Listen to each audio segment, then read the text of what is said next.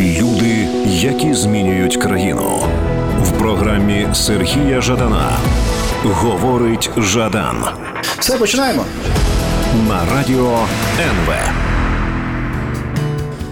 Е, Друзі, всім привіт! В ефірі Радіо НВ і програма, яка називається Говорить Жадан. А в мене сьогодні в гостях е, Віталій Портніков, журналіст і людина, яка знає все. Віталію, привіт. Вітаю. Е, Слухай, е, завжди з тобою цікаво говорити, і тому що дійсно даєш відповіді на ті питання, які хвилюють багатьох, хвилюють всіх. Мені це знаєш страшенно цікаво спостерігати е, за реакцією наших співгромадян на твої заяви, на твої колонки. Ну тому, от, власне, в мене є порція якихось таких питань. Буду дуже вдячний, якщо ти на них дас- даси відповідь. По-перше, хочу наголосити, що Так. я не роблю ніяких заяв. Так. Я вважаю, що я просто аналізую реальність. Ага. Аналіз реальності це завжди праця на рівні здорового глузду. Я вважаю, що взагалі те, чим ми займаємося, якщо це література, або це публіцистика, або це журналістика, це взагалі перевірка наших читачів там чи глядачів чи слухачів на наявність в них здорового глузду. Звичайно, величезної кількості людей, як правило, здоровий глузд відсутній. Ага. І ми маємо робити щось, щоб їм повернути е, принаймні уявлення про те, що цей здоровий глузд існує в е, природі. Я думаю, що це те, що, ми займаємося. Слухай, ну спочатку хотілося зачепитися і сказати, все ти так е, песимістично ставишся до нашого суспільства, що в більшості все таки відсутні. А потім ти сказав, що можна повернути, що здоровий глузд, в принципі, присутній, так? Я думаю, що якщо почитати, скажімо, там сучасних українських письменників, Ага. скажімо, того ж Ждана чи Андрухович, то взагалі можеш вирішити, що в цій країні живуть люди, які ніколи не зустрічалися з здоровим глуздом. Я оптиміст, якраз а не песиміст. Ну добре, давай тоді е, говорити з позиції оптимізму. Е, Я знаю, що от бачив е, кілька твоїх статей, колон, і взагалі те, те, що ти записував на телебаченні, там, де ти говорив, от, в принципі, про виборця ем, чинної влади. От там, де була мова про те, що е, проблема в тому, я навіть зацитую тебе, проблема в тому, що от, розуміння того, що конфлікт з Росією не вирішиться просто так, це ж власне не усвідомлює не лише Зеленська, а й його виборець. Тобто, великою мірою е, чинний президент України Володимир Олександрович є таким відображенням да? нашого суспільства з його бажанням е, далі жити в мирі, при цьому не здаючись Росії. Я думаю, що ми зустрічаємося із абсолютно е, реальною ситуацією, яка склалася в цьому суспільстві Угу. протягом е, 1917-1991 років і досі не розсмокталась, м'яко кажучи. Угу. Ця ситуація пов'язана із тим, що в принципі е, жовтневий переворот 1917 року, який в результаті призвів там і до окупації українських земель російськими більшовиками в 20-ті роки. При цьому теж треба усвідомлювати, що тут було у них чимало прихильників. Ну, так. Саме цієї ідеології це теж не є величезним відкриттям. Угу. Він призвів не тільки до там знищення панівних класів, це вже така е, саме ідеологічна річ, а він привів до, скажімо так, фемінологічного такого парадоксу, що в принципі були знищені люди, які здатні були мислити в дорослих категоріях. І якщо я завжди пропоную там, скажімо, студентам факультету журналістики, що вони зрозуміли, що відбулося, взяти Так. якийсь, умовно кажучи, номер е, часопису Аганьок Ага. за 1900, е, я не знаю, 10 рік і за 1920 рік. І зрозуміти, як змінилася мова викладання тексту. Тобто цю різницю та відчути. Ну, тому що, е, звичайно, там в 10-му році це була така, ну я б скажу, та високопарний стиль, причому в Ну, будь-якій гоньок, та, власне, та, та, Ну, старий російський часопис. Так, та, та. будь-яких у мене був такий часопис, там живописне обозріння вдома, чомусь залишився там від давніх якихось часів. Е, Що коли тут на Подолі в нас був будинок. І е, мене дивувало, як, яким, якою мовою написано це живописне обозріння. І я бачив, що е, радянські журнали вони розмовляють із читачем дитячою мовою.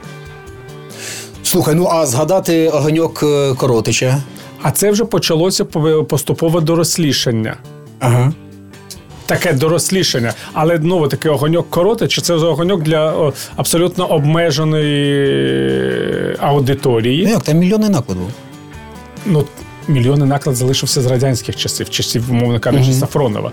Коротич змінив цей часопис, але цей часопис вже е, цікавив насамперед цю просунуту е, радянську інтелігенцію. І те він нею.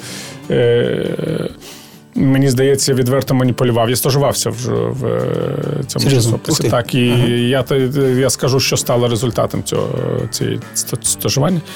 Е, Що коли Олесь Терентьєвич Гончар, якого я безмірно поважав і любив, е, попросив мене, щоб я друкувався в журналі Аганьок у присутності Віталія Олексійовича Коротича, до якого я теж ставився з певною повагою тоді. Я відмовився Ага. від цієї пропозиції, е, усвідомлюючи, що я ображаю Олеся Терентьєвича, особливо Віталій Олексійович, але І дозволяю себе можливості друкуватись навіть на найтиражованішому часописі. я не хотів бути учасником маніпуляцій. Ага.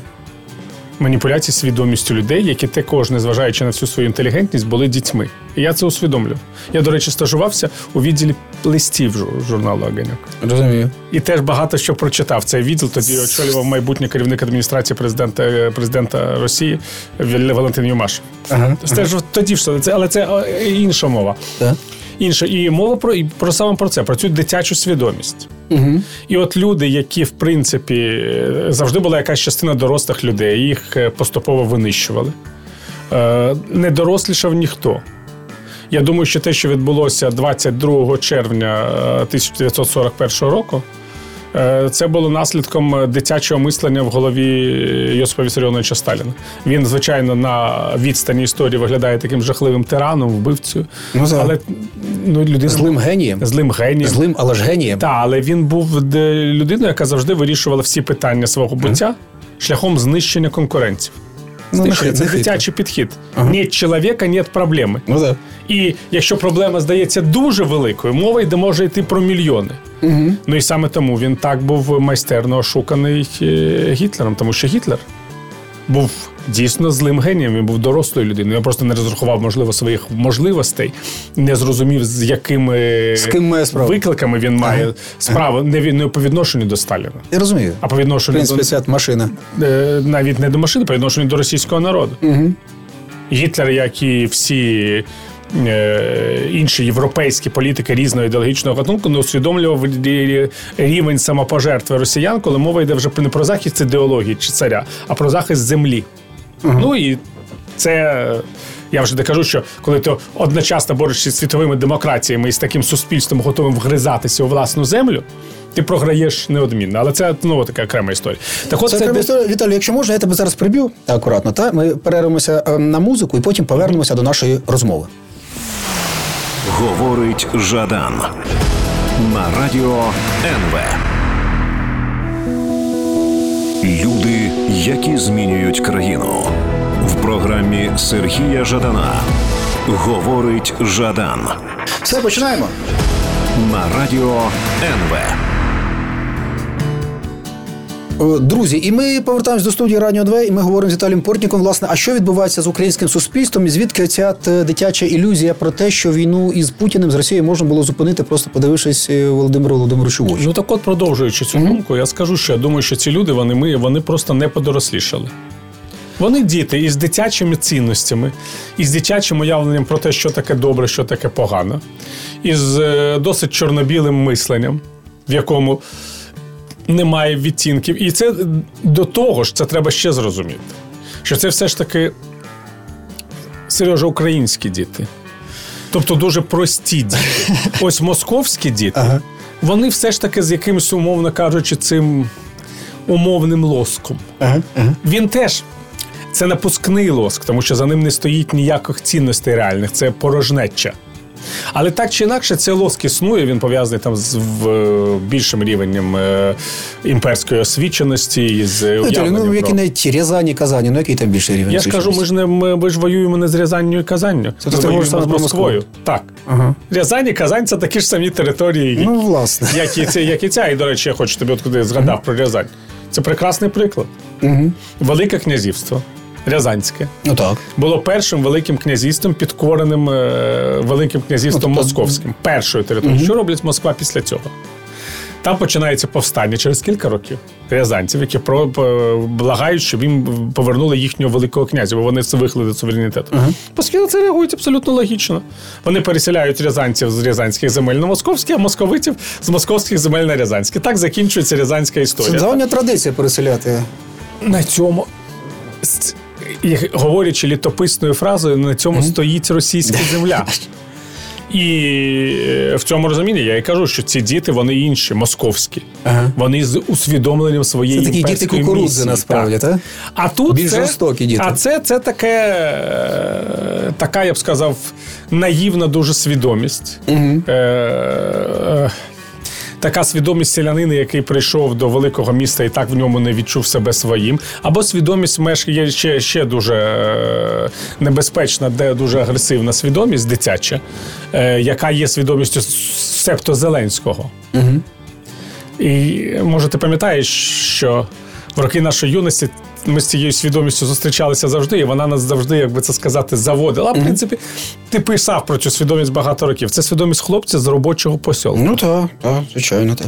От Зеленський з цього робочого посілка. Це коротше, Кривий Ріг, це просто мережа цих робочих посілків. І більше нічого. Спаяних найбільше в Європі проспект. Проспект. Да, ну угу. просто проспект іде по цих селищах. Ну так. От і е, коли свідомість цього енергійного хлопця, з цього робітничого селища, угу. дитя е, зустрічається з свідомістю селянських хлопців, угу. то вона, звичайно, їх заворожує. Тому що, вони, принцип, тому що вони прийшли до міста, щоб стати такими. В цьому секрет, до речі, успіха Віктора Януковича. Ну, теж із наших, але вибився люди. От і в цьому секрет успіху Володимира Зеленського. Оце така, е, я б сказав, селянська завороженість оцією, оцією дивовижною, я б сказав, е, дитячою нахабністю. Блискотом дорогих черевиків. Ага. Я вам нічого не винен, але я вам все зроблю клас. Ага. І оце те, що в принципі Зеленський говорить своєму електорату. При цьому. Е, Тобто, це от така проблема. Це проблема, яка виникла за роки винищення дорослих людей на цій території. І ще велика річ неповаги до дорослих людей. Тому що якщо ти починаєш розмовляти з дитиною дорослою мовою, то є 90% е, вірогідності, що вона просто не зрозуміє, про що ти говориш. Ну, Це не їхній наратив. По-перше, по-друге, вони живуть е, сьогоднішнім днем.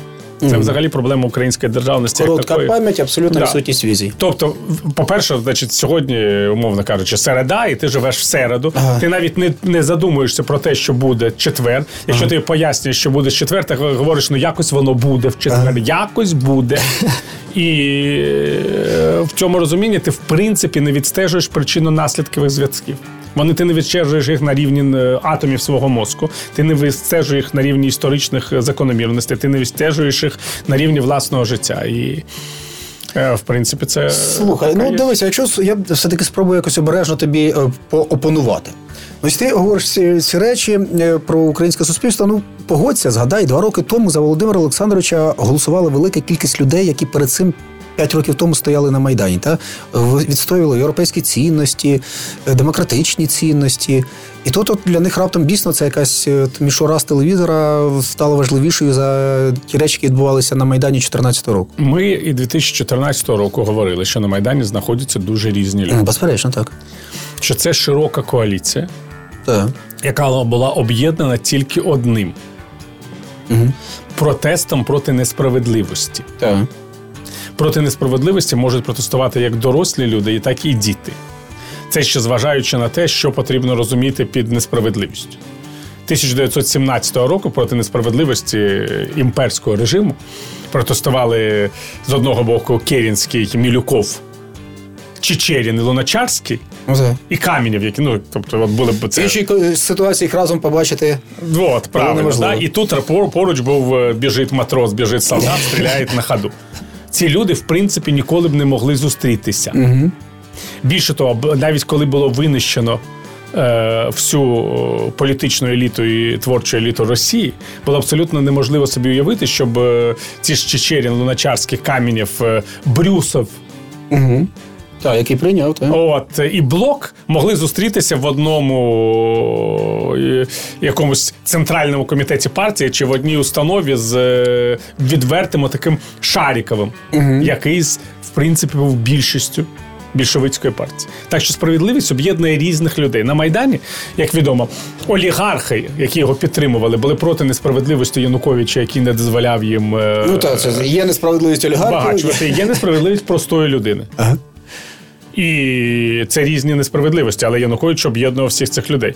На Майдані були люди з праворадикального табору, і були, Були, люди та... з ліволіберального ліві, табору. та, так, так, очевидно. Мало хто пам'ятає, тобто, це е, е, нічого особливо не означає дивного. Тим більше, що Майдан так чи інакше ще й одного з одного боку був цим повстанням проти несправедливості, з іншого боку, це було повстання за незалежність. Незалежність теж об'єднує різних людей. Мао Цзедун і Чан Кайши однаково мріяли про незалежність Китаю, тільки Китай у них в очах був різний. Зовсім різні. Та, Слухай, це теж цікава річ, те, що ти сказав про незалежність. Я думаю, ми зараз продовжимо цю розмову, теж перервавшись коротко на рекламну паузу. Говорить Жадан на радіо НВ. Люди, які змінюють країну. В програмі Сергія Жадана. Говорить Жадан Все, починаємо. на радіо НВ.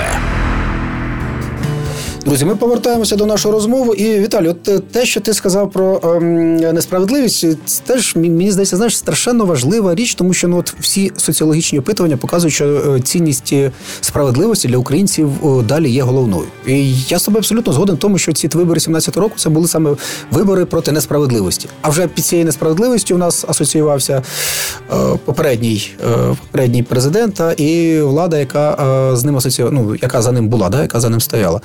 І в принципі, що виходить із цього всього, що ти сказав, е, що ми почули, що очікувати на якесь усвідомлення е, не доводиться. Усвідомлення людьми, що от, е, всі ті ілюзії, які ними керували два роки тому, що вони не реалізовані. Що Чому вони не вони можуть перекинутися на якусь іншу постать? Думаєш? Це, звичайно, це не має ніякого значення, тому що якщо стане очевидним, що ця людина не відповідає запиту на справедливість, Угу. а це.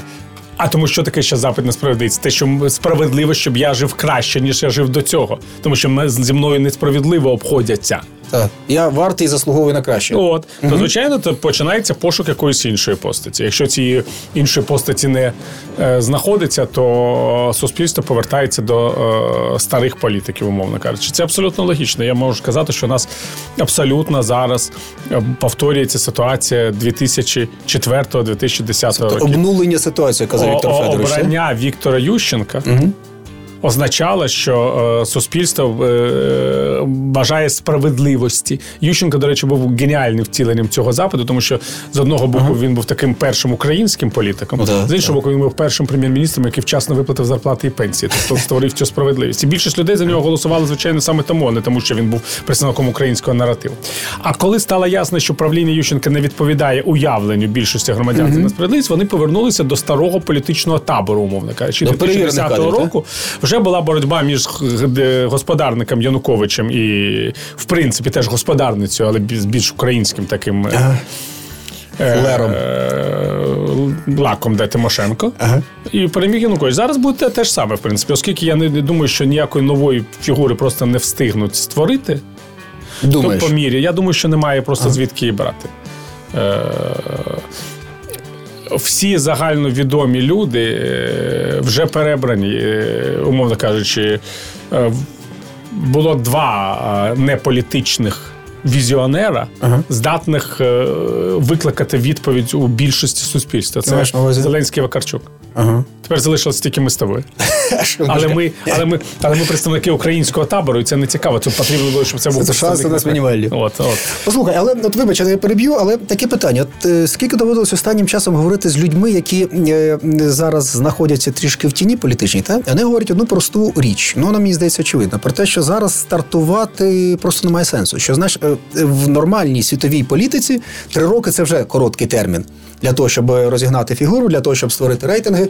А в українській ситуації це занадто довгий е, термін, тому що за ці три роки тебе просто знищать. І краще стартувати десь за рік, за півроку, як це зробив Зеленський. Але нема кому стартувати. Так може ми просто не бачимо цю фігуру? Ні, просто її немає. В поза політичним життям цієї фігури, яка була загальнонародно відомою, яку можна перетворити на політика, немає фізично. А я хочу тобі нагадати, що про Зеленського почали говорити до 2015 року. Як Десь так. Так Але ж ну це- згадаюся, він серйозно, я думаю, більшість людей навіть і не думали про це, доки він не вийшов е, в своєму шоу і не сказав. Дорогі я думаю, що коли вже був серіал Слуга народу, можна було це розглядати. Угу. От е, і то я, я б сказав, що політична еліта про це не дуже серйозно думала, але було ясно, що це можливий варіант участі. Я принаймні за два чи за три роки розгля... аналізував, е, наскільки ти серйозно розглядав цю фігуру? Так, я просто вважав, що Зеленський може бути занадто політичним і скомпрометованим. Я я вважав, що наступним президентом України буде така людина, як Зеленський, але не думав, що це зможе зробити сам Зеленський, тому що я думав, що у людей. Та є... враховую, що таких людей було дві. Угу. Це, це, ні, ні, ні, ні. Я думаю, що може ще хтось з'явиться. Дійсно, що тоді, ага. от я не перевав цим. Я просто думаю, що Зеленський занадто за, заплямований своєю співпрацею з олігархами, що люди його не сприймають. Так, я недооцінив ідіотизм виборців. але, але, це, але те, що буде такий президент, це ясно. Ну і тепер мені тенденція теж абсолютно зрозуміла. Він буде падати, робити помилку за помилкою, тому що він не здатний не робити помилки. І буде поступово е, ця історія, як як це буває, будуть підніматися Порошенка і Бойко. Вони навіть не будуть Вони вже зараз.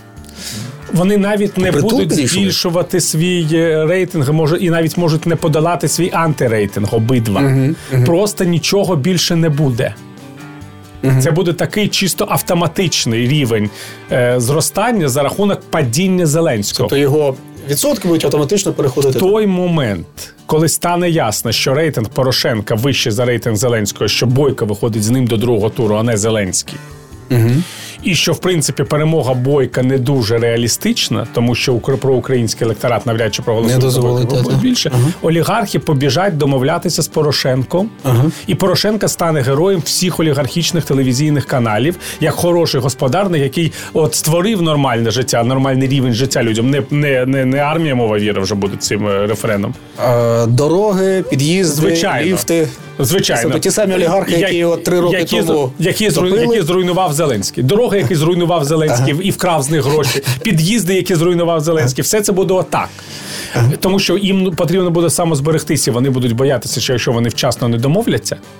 Ага. То вони самознищаться. Тобто відбудеться та ж сама історія. Ну і потім буде все буде дуже просто. Бо якщо Зеленський буде брати участь у першому турі виборів, він е, е, буде там на третьому, четвертому місці.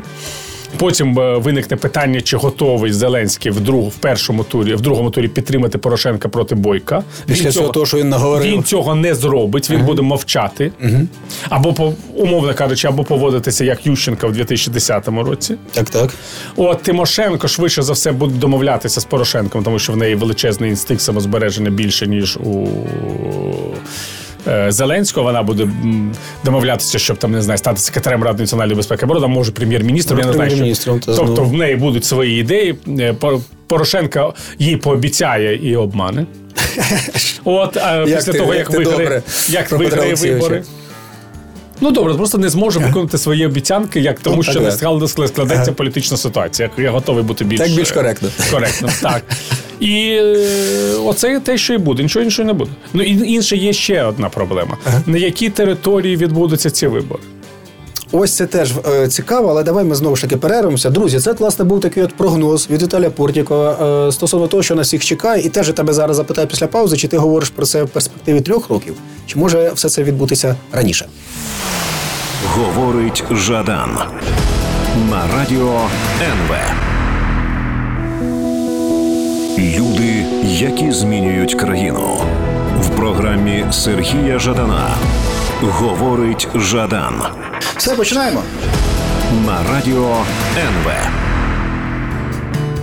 Ми повертаємося до нашої розмови, яка стає, як на мене, все цікавіше. Отже, вибори, та на яких е, Зеленський програє. Е, а е, як ти вважаєш, реально в принципі, що він досидить ці три роки? Це залежить від цілої низки ситуацій, яку ми до кінця не можемо передбачити. Перше, це те, що пандемія буде посилюватися, так. і будуть запроваджуватися нові локдауни. Буде помре ще достатня кількість людей у порівнянні з тим, скільки померло, і це теж треба усвідомлювати. Що ну ситуація зараз просто страхітлива суспільстві зараз ось це, я б сказав, намагання не бачити mm-hmm. небезпеку зміниться панічними настроями.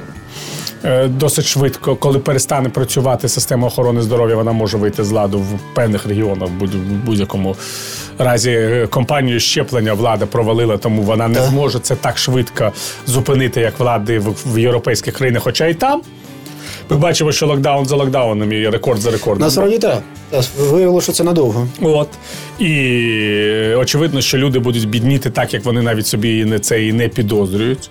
У нас ще не було протестів проти е, коронавірусних обмежень, які вже були в багатьох країнах Європи. Нам ще це належить пережити, можливо.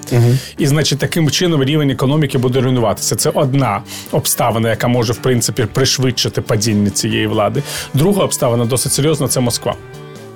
Тому що в принципі в Москві можуть вирішити, що якраз і їм на тлі власної економічної кризи і власної затримки з е, е, вакцинаціями. Е, Може Простіше почати невеличку війну. Так? почати невеличку війну. Е, Сценарій цієї невеличкої війни напрошується. Він зрозумілий. Це та рушниця, яка висить на стіні в місті Донецьк і в місті Луганськ. Тобто, все ж таки треба пам'ятати, що конституції так званих народних республік передбачають їхню.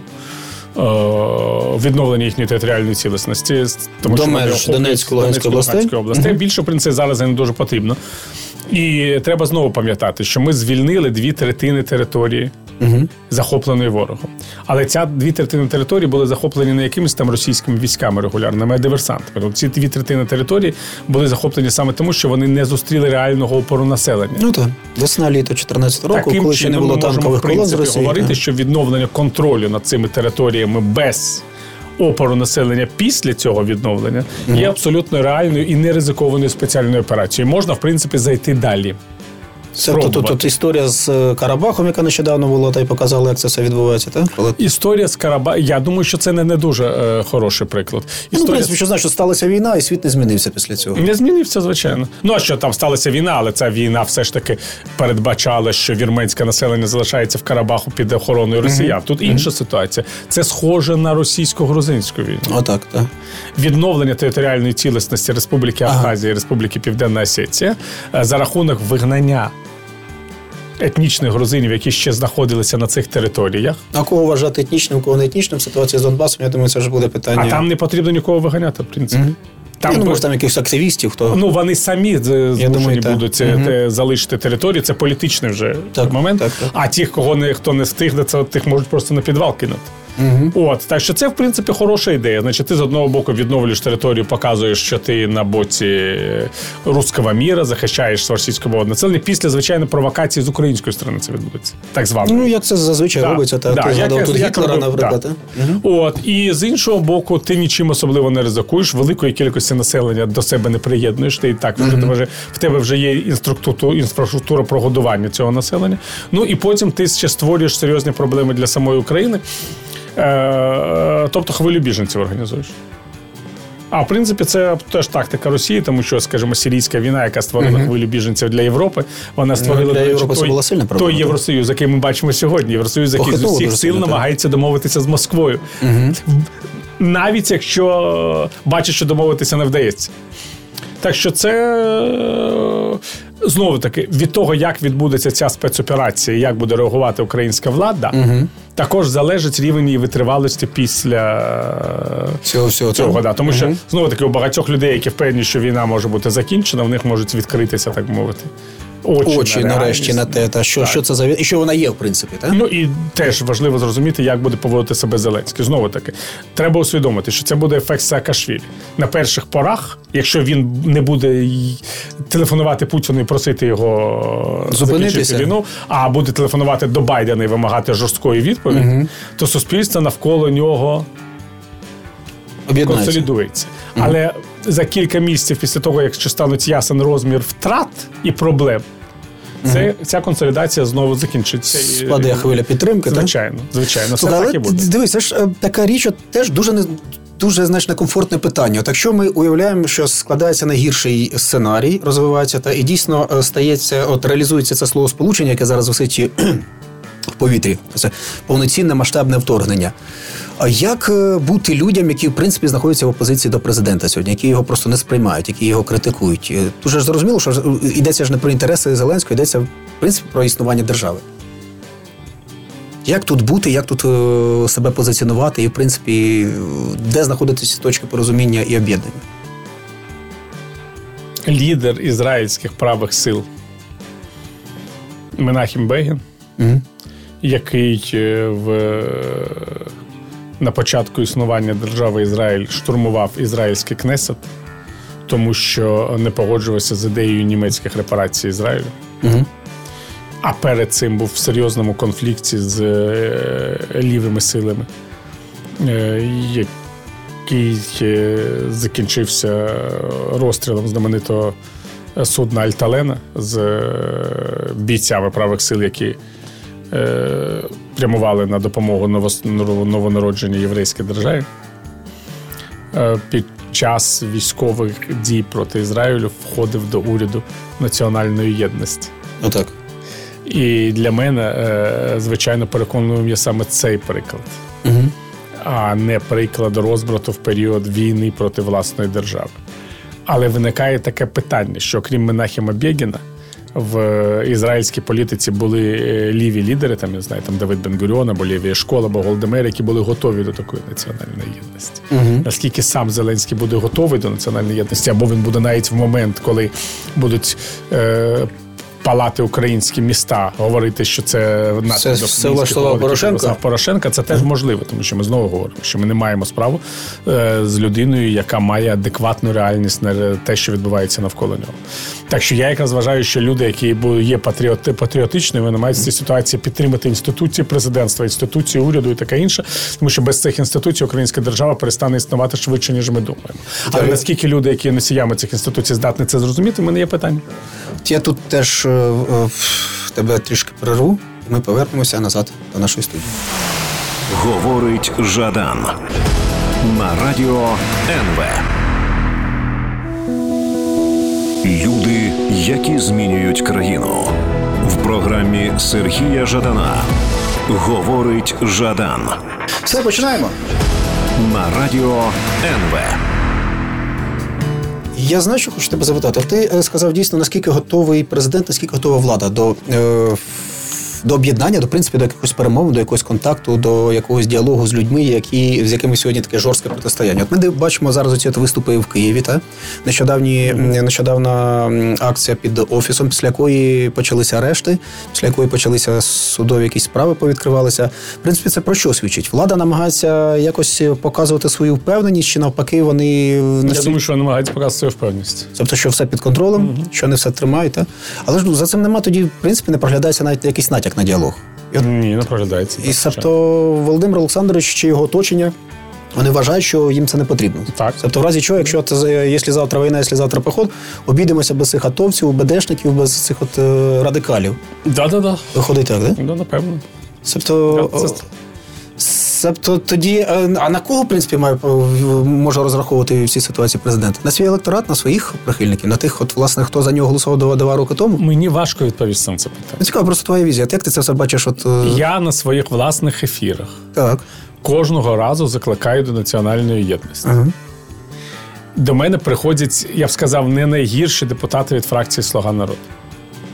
Я б навіть сказав би, що люди, з якими я маю абсолютну комунікацію, спільну мову і спільне mm-hmm. бачення. З багатьох питань. В мене в е, ефірах не буває колотнечі, які бувають там в інших ефірах, ну, куди приходять інші інші депутати від цієї. Mm-hmm. Але як тільки починається мова про національну єдність, вони постійно відпихують руки. Mm-hmm. Для мене це дивовижно. Вони там говорять про якийсь там радикальний центризм, всяка така фігня. Радикальний центризм? Так. Це новий тренд? О, це новий тренд такий, так. От, е, І правда заключається в тому, що неможливо об'єднати країну за рецептами Зеленського. В цій країні є три, я б сказав, види електорату і взагалі громадянської свідомості. Угу.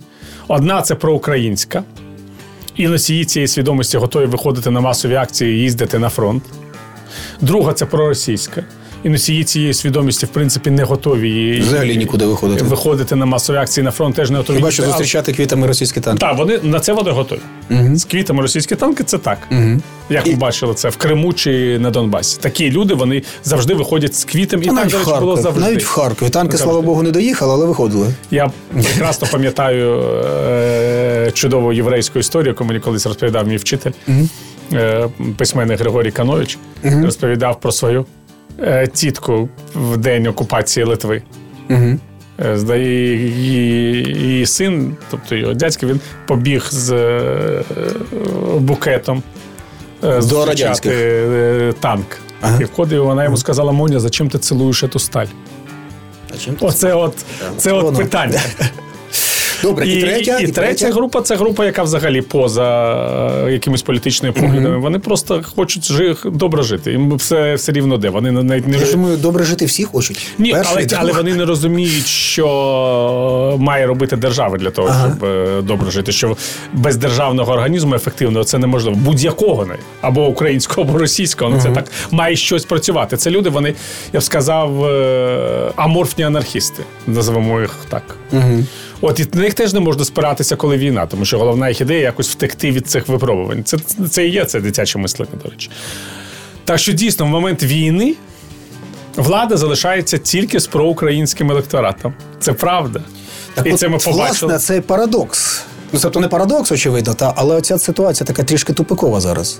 Ну, безумовно, так, так воно і є. Тобто е, тут е, я можу собі уявити реакцію, скажімо, от представників цього патріотичного середовища, тому що я думаю, якщо, е, не дай Бог, станеться найгірше, та вони згадають 14-й рік і знову хто піде в добровольцем, хто піде волонтером. Хто піде активістом, хто піде ще куди щось робити, та а натомість, що в цій ситуації планує Володимир Олександр, робити насправді от, от незрозуміло, і це якось трішки ну навіть не те, що дивує. Я думаю, що він вважає, що зможе спиратися на державні інституції. В цій ситуації, але наскільки державні інституції будуть відповідати висоті поставлених ними завдань, ми не знаємо. Нам залишається сподіватися, що збройні сили за ці сім років змінилися у порівнянні з тими збройними силами, які були на момент російського нападу. Але це доведеться перевіряти практикою, а не нашими На жаль, так, так. От е, ми не знаємо, яку роль можуть зіграти добровольчі батальйони в такій ситуації, тому що тоді Коли немає довіри Києву цілковитої, так? не, не тільки тому. А тому, що все ж таки ми маємо пам'ятати, що тоді на перших порах добровольчі батальйони мали справу з диверсійними групами.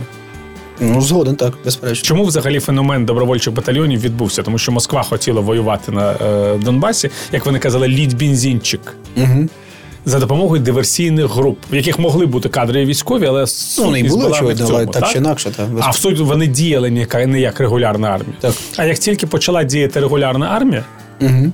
Коли росіяни зрозуміли, що може бути силами української армії звільнений Донбас, Угу. то відбувся Іловайськ, відбулося Дебальцо. І абсолютно очевидно, що якщо б не було б е, других мінських угод, то вони пішли б далі. А якщо б не було б регулярної російської армії, то ми б пішли далі. Тому що співвідношення дуже простим. Є проста військово-політична формула.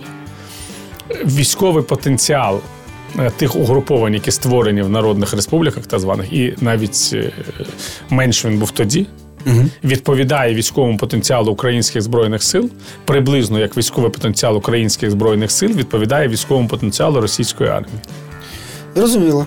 Тобто От все. дуже, дуже прозоро та Да, тобто дуже все просто. Якщо Мгм. росіяни не беруть участь у військових діях, Україна всі свої проблеми вирішує. всі ці свої проблеми вирішує за принаймні протягом одного тижня. Ми навіть нам навіть не потрібно нічого вирішувати. Якщо росіяни беруть участь у військових діях, то вони, в принципі, без великих проблем доходять до Києва. Ну це просто реальність, в якій ми живемо. Арифметик. Так, і е, ми тут не маємо, можемо собі дорікати за щось, але чого нам дорікати? Сам потенціал е, витрачених грошей на російську армію, і на українську армію не є порівняльним.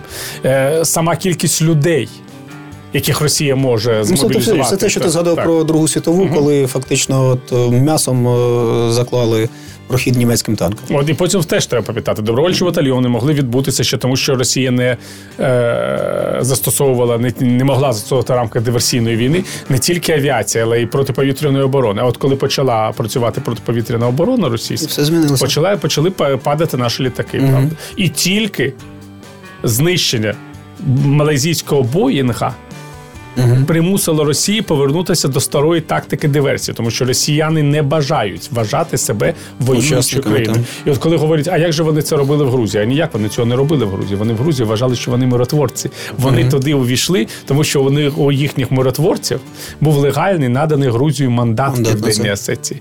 І коли ці миротворці відчули, що небезпека, ну. Росіяни відчули, що небезпека. Вони пішли захищати миротворців. Ну а в результаті дійшли до горі, до знаєте, Ну там, та, та, куди там, скільки там тієї Скільки там тієї та, Так і все. Добре, друзі, ми зараз перервемося е, на музику. Хоча тема у нас така не дуже музична і не дуже весела, але мені здається страшенно важлива. І повернемося. Говорить Жадан на радіо НВ. Люди, які змінюють країну. В програмі Сергія Жадана. Говорить Жадан Все, починаємо. на радіо НВ. Е, Слухай, тоді, Віталій, е, продовжуючи е, пробувати аналізувати те, що відбувається власне сьогодні в Києві в кабінетах влади, оця затія Володимира Олександровича, його нова улюблена іграшка РНБО. А санкції е, це що? Це спроба вийти на новий електорат, це спроба з кимось поквитатися. Чи справді якісь його переконання, на твою думку, знову Я думаю, що це просто простота рішень. Це знову таке дитяче мислення. Якщо розпочинати якісь серйозні слідчі дії, інші такі от е, юридично мотивовані кроки, це дуже довго. І може не принести результатів, враховуючи те, в якому стані знаходяться українські слідчі органи, і українська правоохоронна система і все таке інше. Слухай, але ж е, це ж б'є по його рейтингу. Отже ж, дивись, навіть є опитування соціологічне знову ж таки, да, за яким, згідно з яким е, е, ідею е, санкцій проти каналів Медведчука підтримує ну лише 51% українців. Тобто ну, половина. Половина не підтримує. Я припускаю, що ті, хто не підтримує, це ж якраз виборці Володимира Олександровича. Ну тут неможливо бути і, і розумним, і красивим водночас. Чимось А все-таки ти думаєш, що це все-таки бажання бути одночасно і розумним і красивим? Чи Я ні? думаю, що Зеленського є бажання бути розумним і красивим водночас. Але з іншого боку, абсолютно очевидно, що коли він запроваджує санкції проти Медведчука, е, це може бути абсолютно інша мотивація. Вона може бути пов'язана не з рейтингом. Ну, по-перше, вона може бути пов'язана з переконанням. Що якщо не буде проросійських каналів, то Зеленський отримує проросійський електорат. Це, до речі, величезна ілюзія, яка здається, пов'язана не тільки з думками Зеленського. Якщо ти поговориш з нашими патріотичними політиками, вони тобі теж не скажуть, що вся проблема в е, Телевізорі? російських каналах. Так? А я вважаю, що все абсолютно навпаки. Я все ж таки прожив більшу частину життя свідомого в Росії. І я бачив, як росіяни реагували на телебачення 90-х років. Ну? Яке, яке, було, Ну, ми ж його теж дивились тоді всі. яке було чесним, правда, правдивим. І всі, е, ну не всі, маю прості люди, так звані, з якими я спілкувався, завжди вважали, що телебачення захоплено американцями, олігархами, що воно бреше. Ага. Тому що не може так бути. Тому що не може Як так бути, тому що Сталін, великий, всі ці, так? Сталін великий. Ага, ага. Всі ці не демократи. может такое делать э, э, советский солдат, не мог насиловать женщин. Як таке можна говорити по телебаченню? Ну і таке інше, таке тут мільйон було різне. І от нарешті телебачення почало після приходу до влади Володимира Володимировича Путіна говорити правду, Правду. з їх точки Якої зору. не вистачало 9 років, та? Так. Чи, чи 8, умовно кажучи. Так, перестало брехати. Ага. Так от я думаю, що люди, які вірять в те, що говорять з канали Медведчука, це просто відповідає їхньому світогляду. Це Є великий запит на це, так? Так, ті люди, які їх дивляться і не вірять, так вони і не вірять. Угу. Це не означає, що вони. Ну я чи дивлюся російські інформаційні ресурси, там е, щодня читаю різні там статті. Так я ж не починаю в це вірити. Я просто аналізую цю реальність і намагаюся зрозуміти, що у них там в голові. Це на мене не Шукаючи впливає. здоровий глузд. І на мене ніколи це не впливало і в радянський час. Я бачив величезну кількість своїх співвітчизників. Я розумів, що ці люди знову таки я не ставився до них як до дорослих. Я пам'ятаю час солідарності. Мені було е, 14 років. Угу. Чи там менше, два так, от приблизно там це було. Ну, я був дитиною. Я пам'ятаю, що я прийшов до свого однокласника, його бабуся, робітниця, проклинала солідарність. Профспілку польську, так як качали, як цим полякам не соромно. Таке робити. І, так, ми ж, так, ми ж їх звільнили, і я думав, боже, яка ж вона ідіотка. Це робітники. Вони виступають, в принципі, за те, щоб їм платили зарплату і більшу, і їхні права поважали. Вони фактично виступають за те, за що виступала ця ідіотська комуністична партія Радянського Союзу, яка казала, що вона партія пролетаріату, робітничого класу. І ти. От сидиш, теж робітниця, і до такої до такого рівня ти проти ідіотка, що ти що ти 2 плюс 2 не можеш скласти. Що ж ти взагалі? В тебе взагалі є якась клепка в голові? І для мене було абсолютно очевидним, що це не те, що їй е, мозги. Промила газета Правда. Вона просто вірила в цю ідею російської імперськості, те, що Росія там має повне право поневолювати інші країни. Звільняти. Так. Звільняти. А ці країни мають сидіти тихо. А в самій своїй країні вона вірила, що влада це кріпосницьке мислення, правда? Вона і має повне право робити з нею все, що завгодно, тому що це ж так. Великою мірою частина ж українців ставиться так е, само до ідеї державності от до сьогодні. Тобто, ну було ж добре в радянському союзі. Нам же все робили, що Ну, якої ж незалежності. Так що в цьому розумінні я вважаю, що справа не в каналах. А Зеленський може вважати, що справа в каналах. Угу. І це перший момент. А потім я думаю, що ще там реальний момент санкцій проти Медведчука е- це ревнощі. Ревнощі до чого? Ну як до чого? Зеленський, коли приходив до влади, він вважав, що він та людина, яка має розмовляти і домовлятися з Володимиром Путіним. Ага, себто це право цього найближчого е, доступного до Так, е, це право. любимої жени. Так, звичайно, це така ж ідея була у Віктора Януковича. Ну, он він президент вже України, він має розмовляти з Путіним. І тут раптом Перший васал. так. І тут раптом якийсь Медведчук туди їздить, про щось там говорить. Значить, я маю показати Путіну, що я тут цар. Я цар розмовляти з тебе. Ну, можливо, я маленький цар, а Путін великий цар, але він має зі мною розмовляти. Хто такий Медведчук? А в уявленні Путіна це знову таки нерозуміння. Нерозуміння українцями російської психології. Розумієш, український політик, навіть Янукович чи Зеленський, вихований в польській політичній традиції. Що ти маєш на увазі?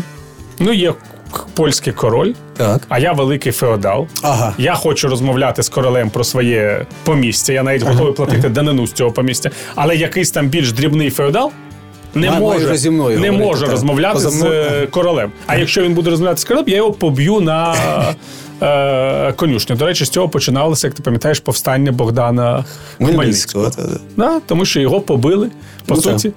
Е, люди, які вважали себе більш впливовими у розмовах, Більш казали йому та, та. не суся. Тобто це Богдан Хмельницький, фактично це Медведчук тих часів. А у- А у Путіна ординське мислення, а не польське. Він дає ярлик. Ярлики роздавати, та своїм васалам. Він Медведчуку дав ярлик на Україну. Медведчуку дав ярлик на Україну. Ага.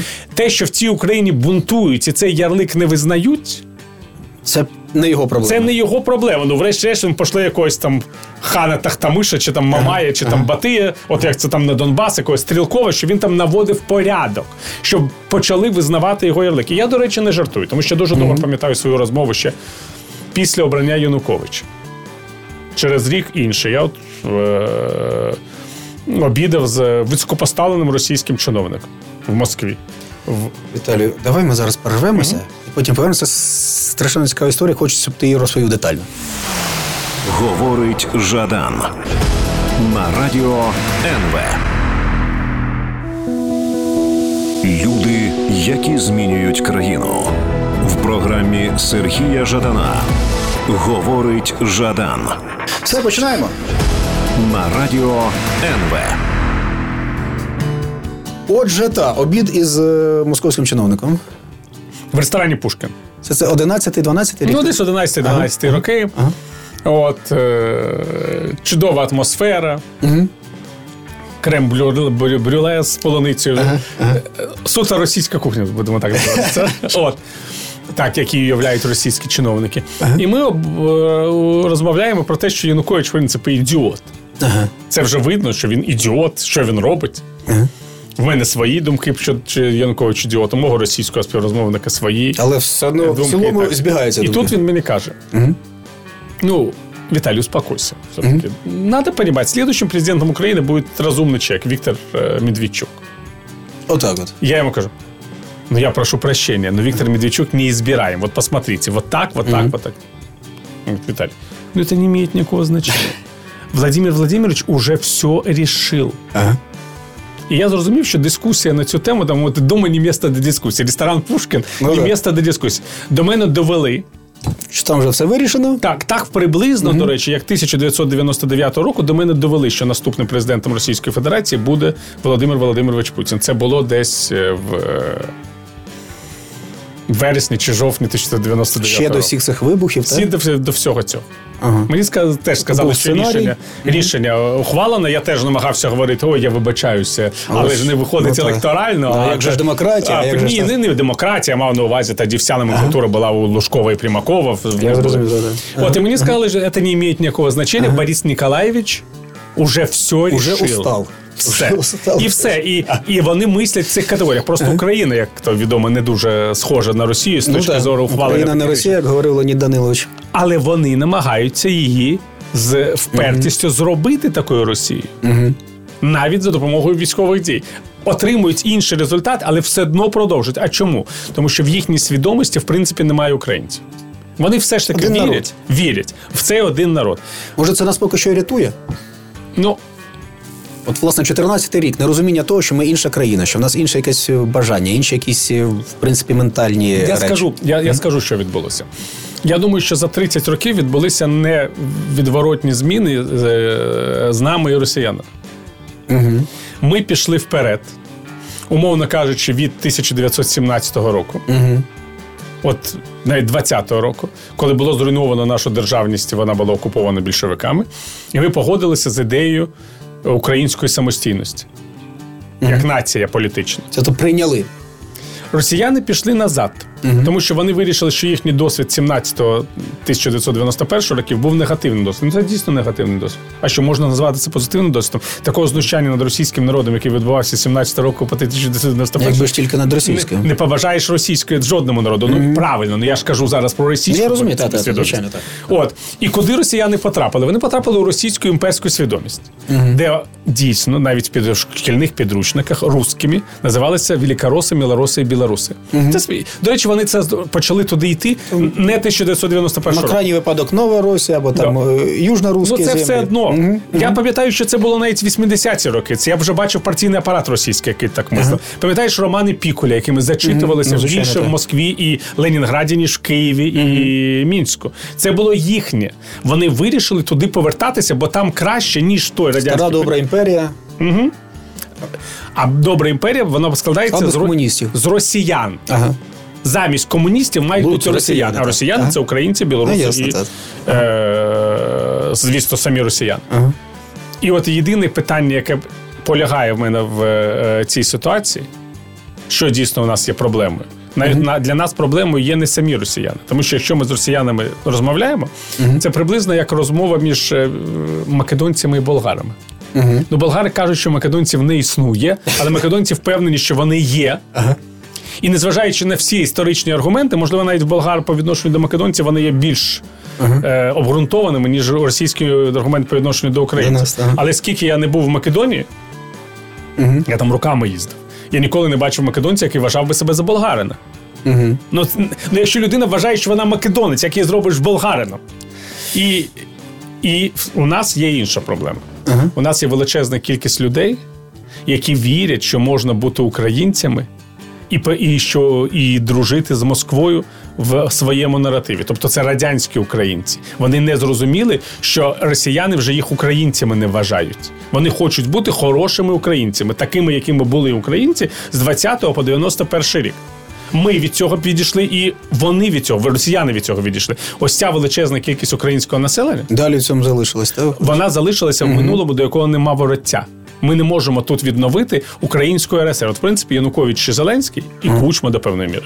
Це президенти української РСР.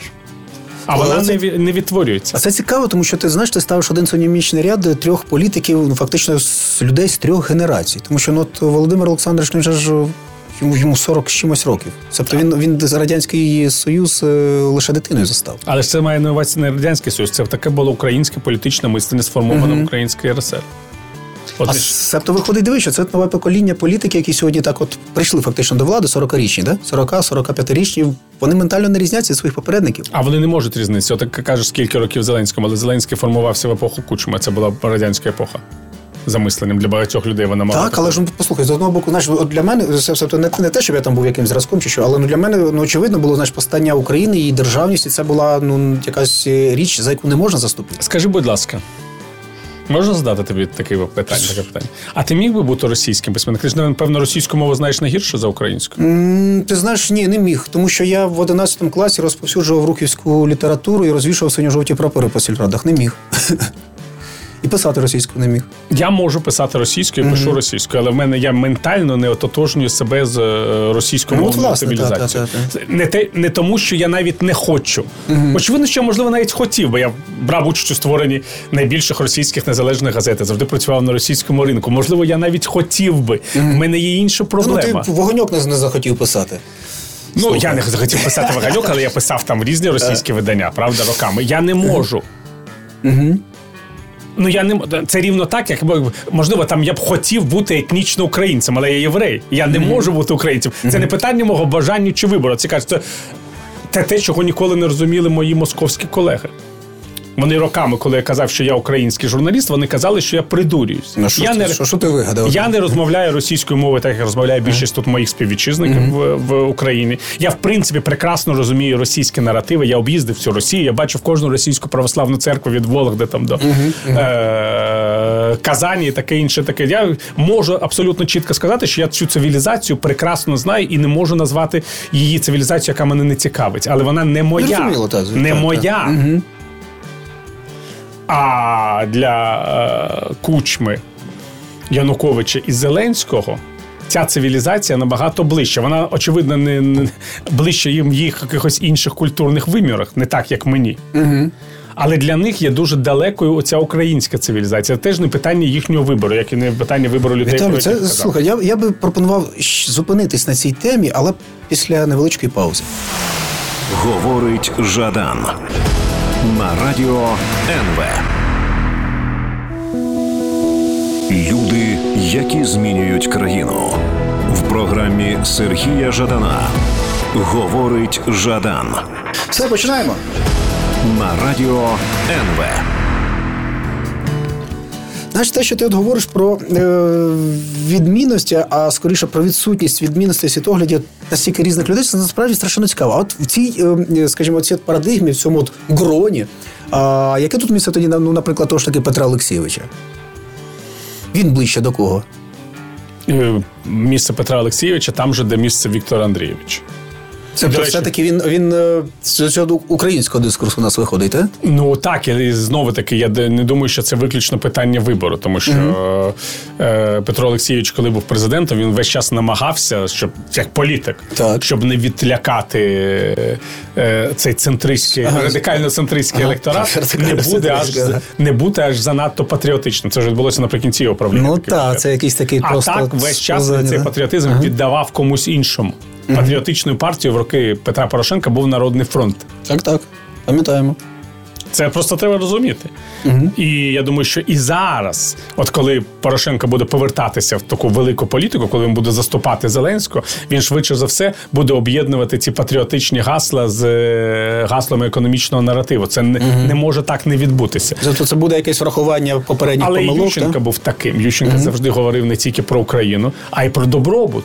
Він почав говорити виключно в е, національно-історичному наративі наприкінці свого правління. В цьому теж є логіка. Я просто думаю, що, скажімо так, от якщо порівнювати цих двох людей,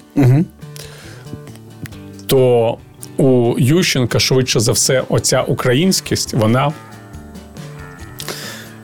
як би це сказати, вона для нього неуникненна. Це його внутрішній стан. Це більш природня, чи ні? От, як і у Кравчука, до речі. Ага. Кравчук теж відноситься Цікаво, до цієї когорти цікаво. людей. Вони просто українці. Угу. І їхня політична візія полягає в тому, що вони не можуть цього позбутися. Угу. Це неможливо з себе вичавити. Я А Петро Олексійовича виходить більш такий складний шлях. у так? Порошенка більше політик. Він може розуміти, що перспектива історична полягає саме, Саме в цей цьому. шлях, так. так.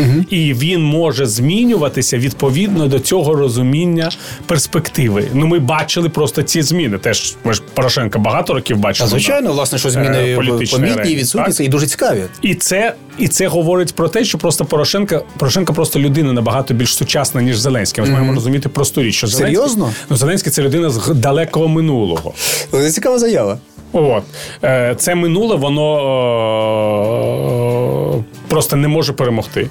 Угу. І воно перемогло тільки тому, що Зеленський був, я б сказав, в хвісті популістського наративу, і це було Це використано така ситуативна якась річ, та яка спрацювала. Це була ціла, ціла, я б сказав, така повінь популізму. І зараз коронавірус він е, фактично покінчує з цією повінню.